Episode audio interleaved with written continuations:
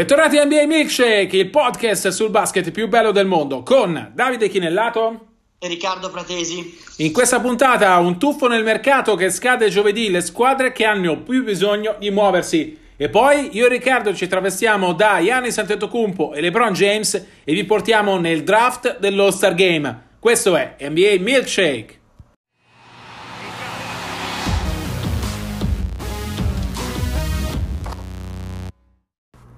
Questi sono i rumors ed è ovviamente la settimana del mercato NBA, stop alle trade giovedì alle 21 italiane, ci sono tantissime voci, ovviamente si sono un po' riaccese nelle ultime ore dopo la settimana eh, di lutto per eh, la morte di Kobe Bryant. Ovviamente la, la scadenza del, del mercato, l'avvicinarsi della scadenza ha un po' riattivato tutti i general manager, tanti nomi, si parla ovviamente anche eh, di Danilo Gallinari, tornato in auge non solo per Miami, eh, si parla anche di uno spostamento da San Antonio di Marco Bellinelli. Però Riccardo, concentrandosi un po' sulle squadre anziché sui giocatori in questo enorme eh, calderone di mercato, cerchiamo di capire quelle che devono assolutamente muoversi da qui a giovedì. Secondo me in cima alla lista uh, ci sono i Boston Celtics che hanno non da questo momento un buco nel ruolo di centro, nonostante la stagione tutto sommato positiva di Tyson, nonostante Canter in fase offensiva si faccia ancora notare, però a Boston manca qualcosa in quel ruolo per essere veramente competitiva con il meglio che lei sta da offrire. E allora visto che Houston sta pensando, sarebbe pensando di lasciare andare Clint Capela tra lui e Andre Drummond, io se fossi eh, Danny Ainge farei uno sforzo per prendere Capela, primo perché lo svizzero ha ancora tre anni di contratto, seppur una cifra probabilmente uh, più alta del suo valore, mentre Drummond ha una player option e potrebbe diventare free agent già in estate, e poi perché mh, mm, probabilmente può essere un po' più adatto al gioco di Brad Stevens e anche più futuribile, visto che è un giocatore comunque giovane con ancora uh, tanti margini di crescita. Secondo me con Capela uh, Boston può colmare il gap che al momento c'è con Milwaukee e eh, salire di un gradino rispetto alle altre pretendenti al secondo posto nella Eastern Conference che al momento comprendono oltre ai Celtics uh, Miami, Philadelphia e Indiana. Tu come li vedi i Celtics, Riccardo? Io concordo con te, hanno un buco, una voragine eh, nel, nel, ruolo di 5, non tanto in attacco perché cioè, Kenter è un giocatore in attacco, eh, specie per pochi minuti può darti tanto, molto forte anche al rimbalzo offensivo però eh, hanno bisogno di un protettore del ferro, hanno bisogno di un giocatore che difenda il proprio canestro, con le stoppate, con i rimbalzi, eh, da intimidatore se vogliamo. Come hai accennato tu, io credo che Boston non sia lontanissima da, da Milwaukee, nel senso che comunque a, a est ci sono sei squadre mh, di livello importante e secondo me, al di là del fatto che anche Tocumpo per la sua immanenza, se vuoi, spariglia un po' le carte, Secondo me però c'è molto molto equilibrio, soprattutto in prospettiva playoff. E quindi Boston è una squadra che in caso riuscisse a rafforzarsi con un centro capace di spostare, tra virgolette, nella propria metà campo, potrebbe davvero dire la sua. Chiaro che va capito per arrivare a giocatori di un certo livello cosa sono disposti a cedere, insomma, eh, in passato non hanno voluto cedere, insomma, sulle, alle scelte hanno tenuto molto, ovviamente Brown e Tatum sono diventati intoccabili in questa stagione. Tatum è stato appena chiamato allo Star Game, Brown l'ha mancato più per una questione che era una guardia, un esterno, era più difficile da chiamare vista la concorrenza che altro, ma insomma si, sta, si è consacrato in questa stagione in maniera definitiva. Potrebbero sacrificare Hayward che ha probabilmente un contratto anche, se vogliamo, un pochino mh, superiore a che, che, è il suo valore assoluto, però ricordiamoci che Hayward è un pallino di Brad Stevens. È anche vero che se arrivassero due giocatori, un lungo importante e un 2-3 per sostituire Hayward avrebbero una maggiore flessibilità anche futuribile poter diciamo gestire quello stesso stipendio complessivo però ripartito in più giocatori ecco. Sì, il nodo per, per Boston è sempre lo stesso, decidere se lasciare andare uh, uno tra Marco Smart e appunto Gordon Hayward, come hai detto tu Riccardo, che sono uh, le due pedine sacrificabili, probabilmente le uniche due pedine sacrificabili in questo momento nel roster uh, di uh, di Brad Stevens. Guardando, guardando, i contratti, ovviamente Hayward prende 32,7 milioni uh, di dollari in questa stagione e, e, se dovesse essere la contropartita per Houston, per Capela, Houston dovrebbe aggiungere un giocatore perché Capela prende uh, decisamente meno, mentre Marcus Smart prende e a libro paga per circa eh, 12 milioni di dollari. Ovviamente ricordo per chi non è proprio dentro il mercato delle trade che uh, i soldi che escono devono essere più o meno equilibrati ai soldi che entrano. Lo stipendio di Capela è di poco inferiore ai 17 milioni di dollari, per cui Uh, Houston non ha molto altro da piazzare se non per esempio il contratto di Nene che però serve solo per equilibrare la trade da un punto di vista economico.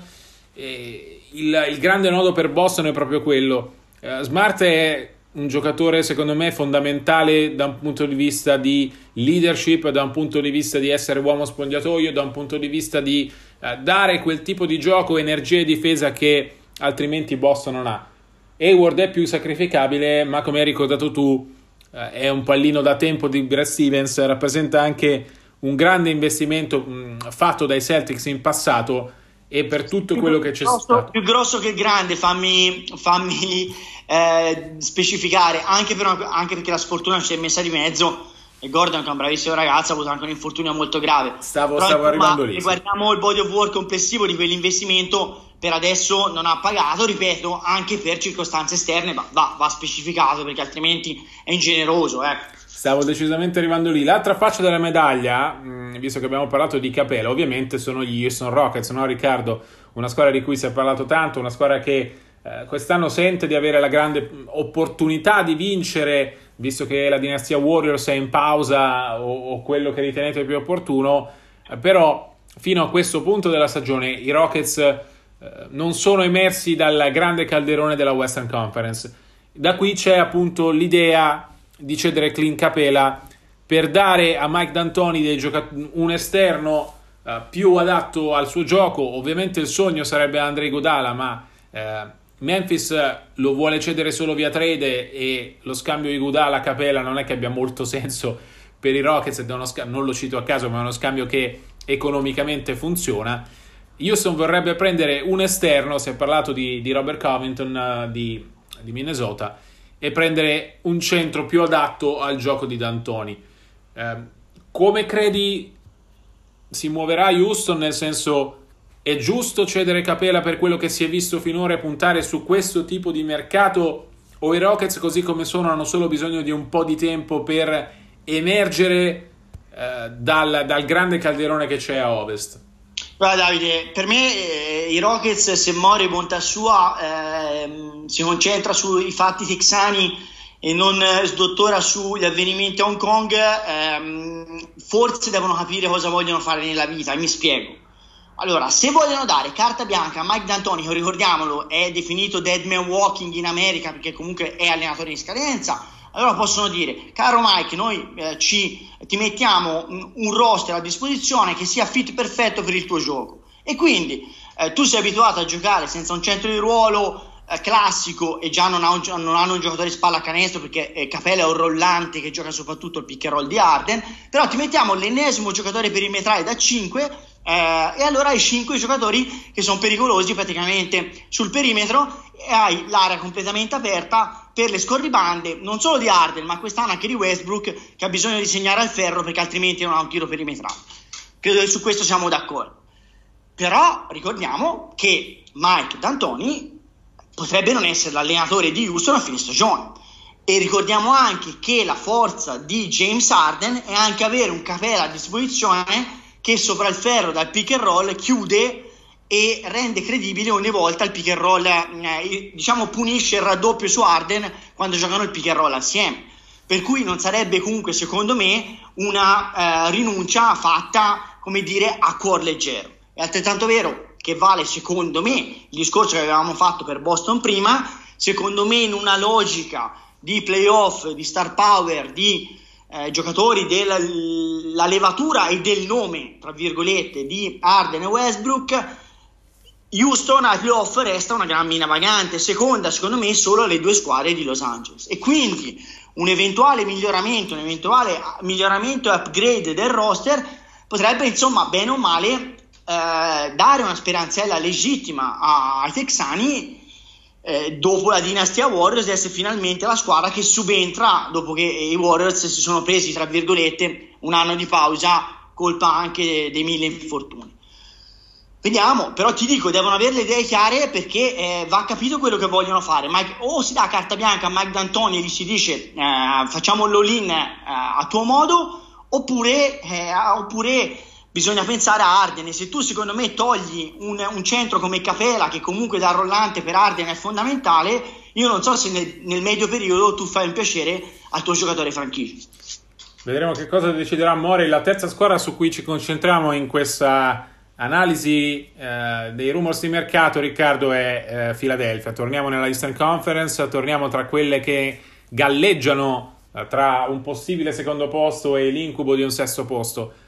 I Sixers per ora lo possiamo dire sono un po' una delusione perché erano convinti di poter essere speciali, si ritrovano al momento sessi, si ritrovano ad aver perso 10 delle ultime 12 partite in trasferta con Ben Simmons e Joel Embiid più Ben Simmons che Joel Embiid che non hanno ancora fatto il salto di qualità che ci si aspettava. All'Orford rimane un oggetto misterioso, Tobias Harris non sta rendendo per il contratto al massimo salariale che ha. E allora pare che Philadelphia sia molto attiva sul mercato alla ricerca di quel giocatore che fa fare loro il salto di qualità.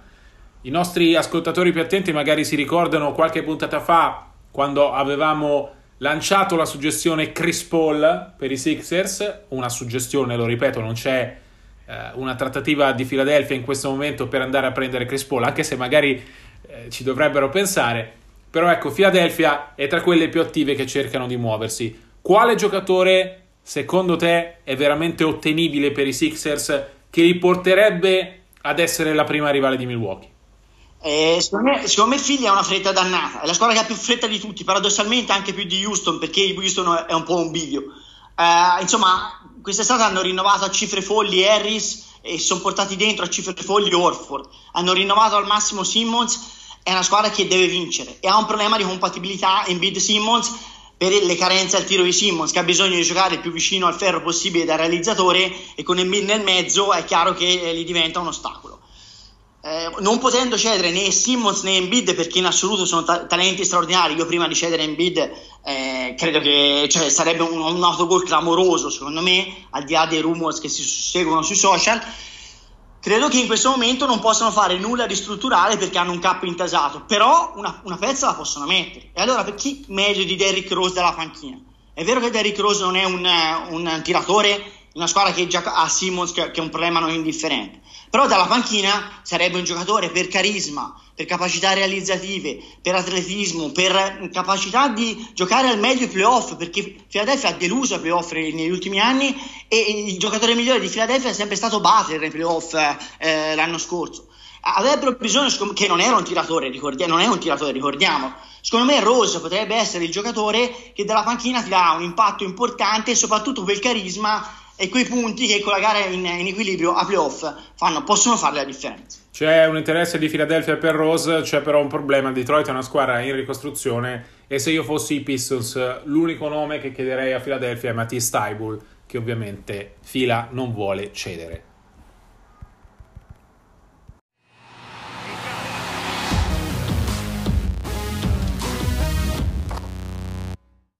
Questa è la settimana del mercato NBA, ma è anche la settimana del draft dello Star Game.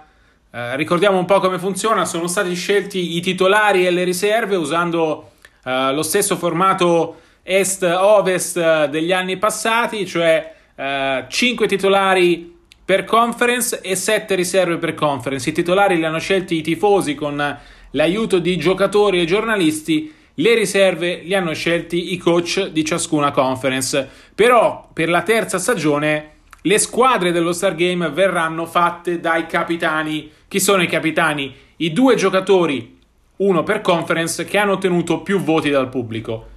E sono LeBron James e Giannis Antetokounmpo, esattamente come era successo nella passata stagione.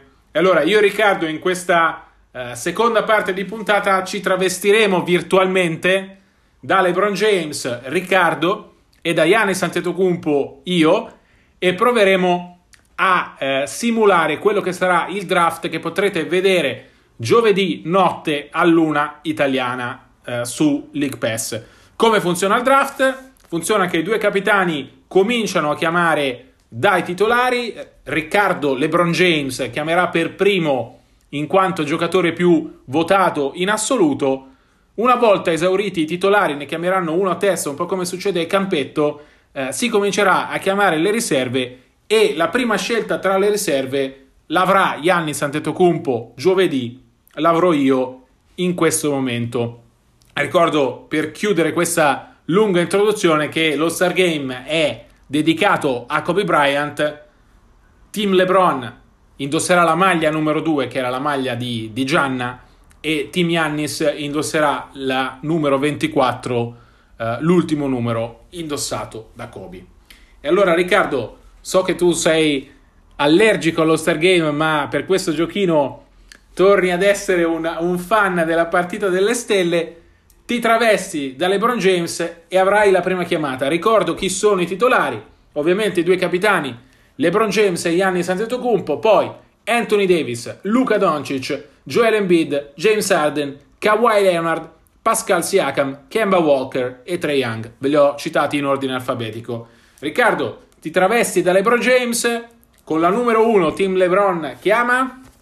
Con la numero 1 Rullino tamburi, LeBron James chiama Anthony Davis, era, era, la scommessa più facile del mondo, mio amico e compagno di squadra, mia gente per portarlo a Los Angeles ha fatto fuoco e fiamme, non c'erano dubbi. Cioè, l'anno scorso questo giochino l'avevamo fatto, LeBron James è stato tu, c'era grande attesa per, per le sue scelte anche in chiave mercato, a sto giro c'è meno pathos, sicuramente Anthony Davis e a sto giro a LeBron James lo voglio fare io perché per capigliatura diciamo è l'unica, è l'unica similitudine che abbiamo ma me lo prendo io.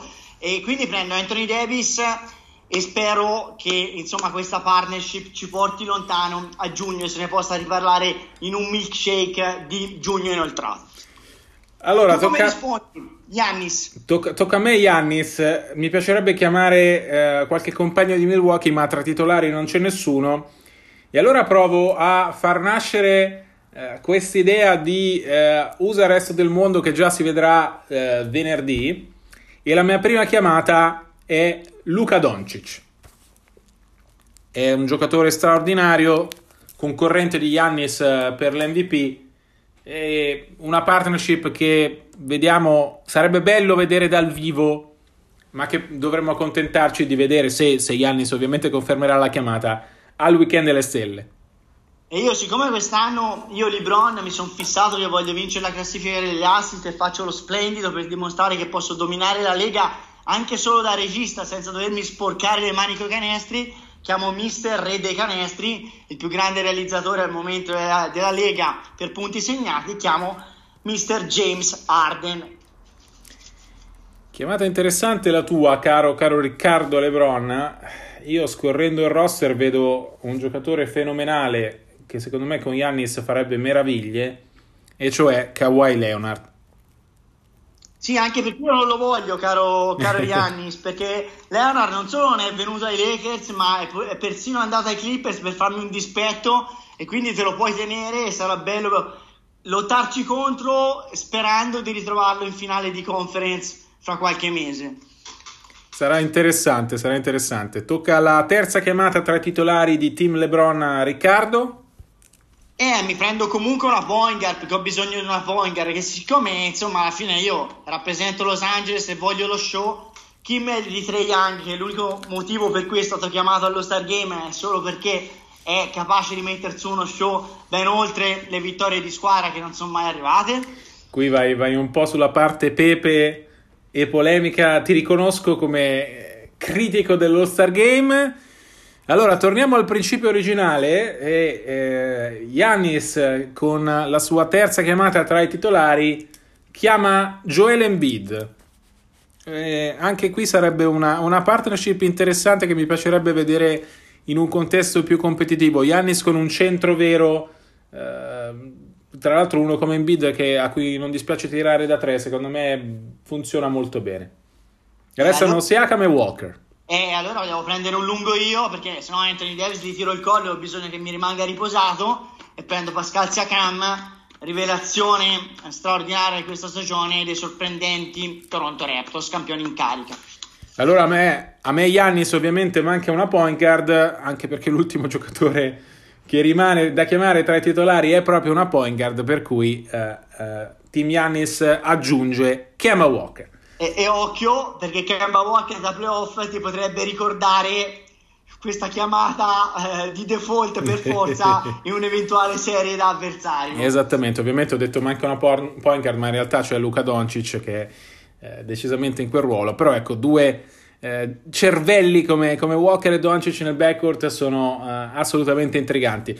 Passiamo alle riserve. Le ricordo prima di cominciare a chiamarle. Prima scelta ce l'avrà Team Yannis. Le riserve sono Bam Adebayo, Jimmy Butler, Rudy Gobert, Brandon Ingram, Nikola Jokic, Damian Lillard, Kyle Lowry, Chris Middleton, Donovan Mitchell, Chris Paul, Domantas Sabonis, Ben Simmons, Jason Tatum e Russell Westbrook. Sette chiamate per ciascuno, comincia Team Yannis come da regolamento e Yannis può finalmente chiamare un suo compagno di squadra dei Bucks e chiama Chris Middleton. Eh, e LeBron risponde con una chiamata sempre da LeBron, cioè sono LeBron, mi piace un po' fare il fenomeno, dai, allora io prendo Ben Simmons che un po' lo prendo come figlioccio, come erede, come pointer a tutto campo, è molto cool come chiamata, Ben Simmons da Philadelphia. Allora, provo a ragionare da, da Giannis e chiamo Chris Paul. Ah. Giocatore che secondo me sta facendo una stagione strepitosa e mi piacerebbe vederlo, vederlo con Giannis. E io chiamo Jimmy Butler. Jimmy Butler ha sempre il suo fascino, insomma i Lakers l'avevano anche corteggiato, eh, mi piace avere anche una bodyguard in campo perfino per lo Star Game, capace di, di, di darmi una mano mh, mm, a, anche da, da, da, guardaspalle di lusso, ecco, averne di, di bodyguard alla Jimmy Butler. Continuando il giro, è difficile perché i talenti secondo me sono tantissimi, però però prend- Team Yannis con la sua terza chiamata tra le riserve eh, chiama, eh, chiama Donovan Mitchell. E io ti rispondo con un altro giocatore degli Utah Jets, mi prendo un centro vero e prendo Rudy Gobert. Ricordiamo Gobert back to back Defensive Player of the Year, ma la prima chiamata o Star Game. Qui si fa sempre più complicata. L'avevo già considerato prima, eh, però a questo punto lo aggiungo visto che rimane lì il giocatore più in forma dell'NBA in questo momento, secondo me, uh, Damian Lillard. Io ti prendo un altro giocatore molto in forma e, e angelino, e sai che eh, in questo momento rappresento Los Angeles, e Russell Westbrook, secondo me ci sta sempre bene, un paio di schiaccioni farà divertire il pubblico a Chicago. Decisamente, decisamente sì. Um, Chiamo, a questo punto Tim Yannis chiama uno dei sei debuttanti di questo Star Game. Eh, dunque, considerando le riserve fatte finora, Domantas Sabonis. Io, io, Lebron, ti rispondo con un altro giocatore di Miami e un altro esordiente che è Ben Adebayo, che è stato, se vogliamo, una...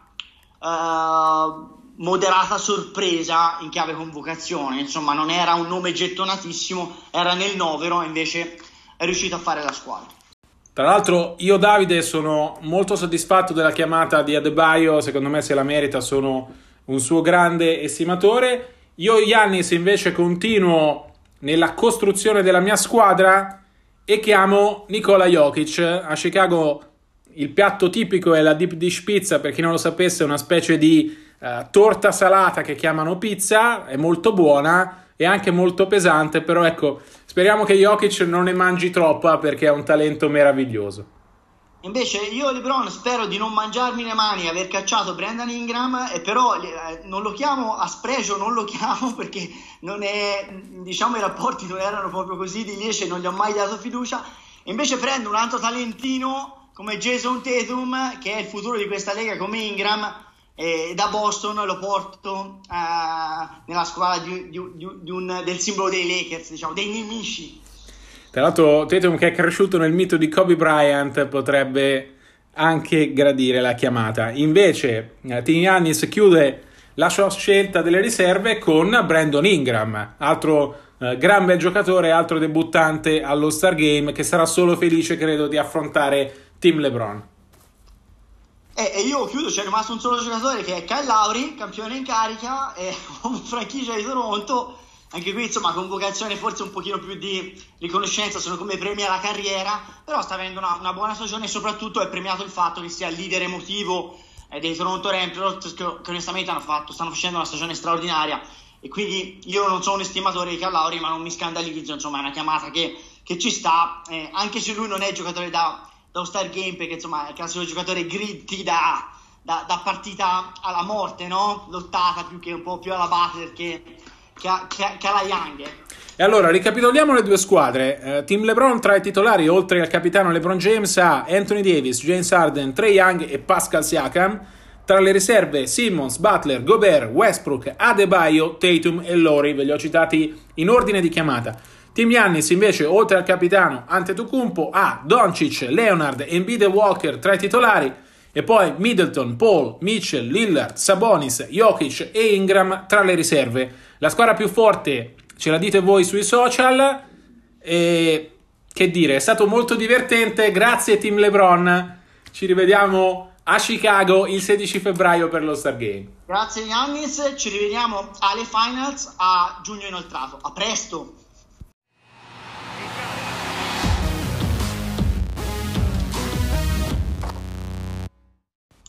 Si chiude qui la puntata numero 17 della seconda edizione, la seconda stagione di NBA Milkshake. Noi vi ricordiamo che le musiche sono di Coclea, che per tutte le informazioni sull'NBA 24-7 nei prossimi giorni con la trade deadline ci sarà tanto da raccontare. Ci trovate ai nostri account Twitter 24-7 at di Chinellato at rprat75. Noi vediamo appuntamento a martedì prossimo. Davide martedì prossimo lo trovate a Dallas nel senso che si è spostato da Los Angeles per tornare a Milano e riparte per il Texas per consegnare il premio a Luca Doncic come miglior giocatore europeo in NBA e quindi bel collegamento, sarà l'ennesima puntata da non perdere, a presto e buona NBA!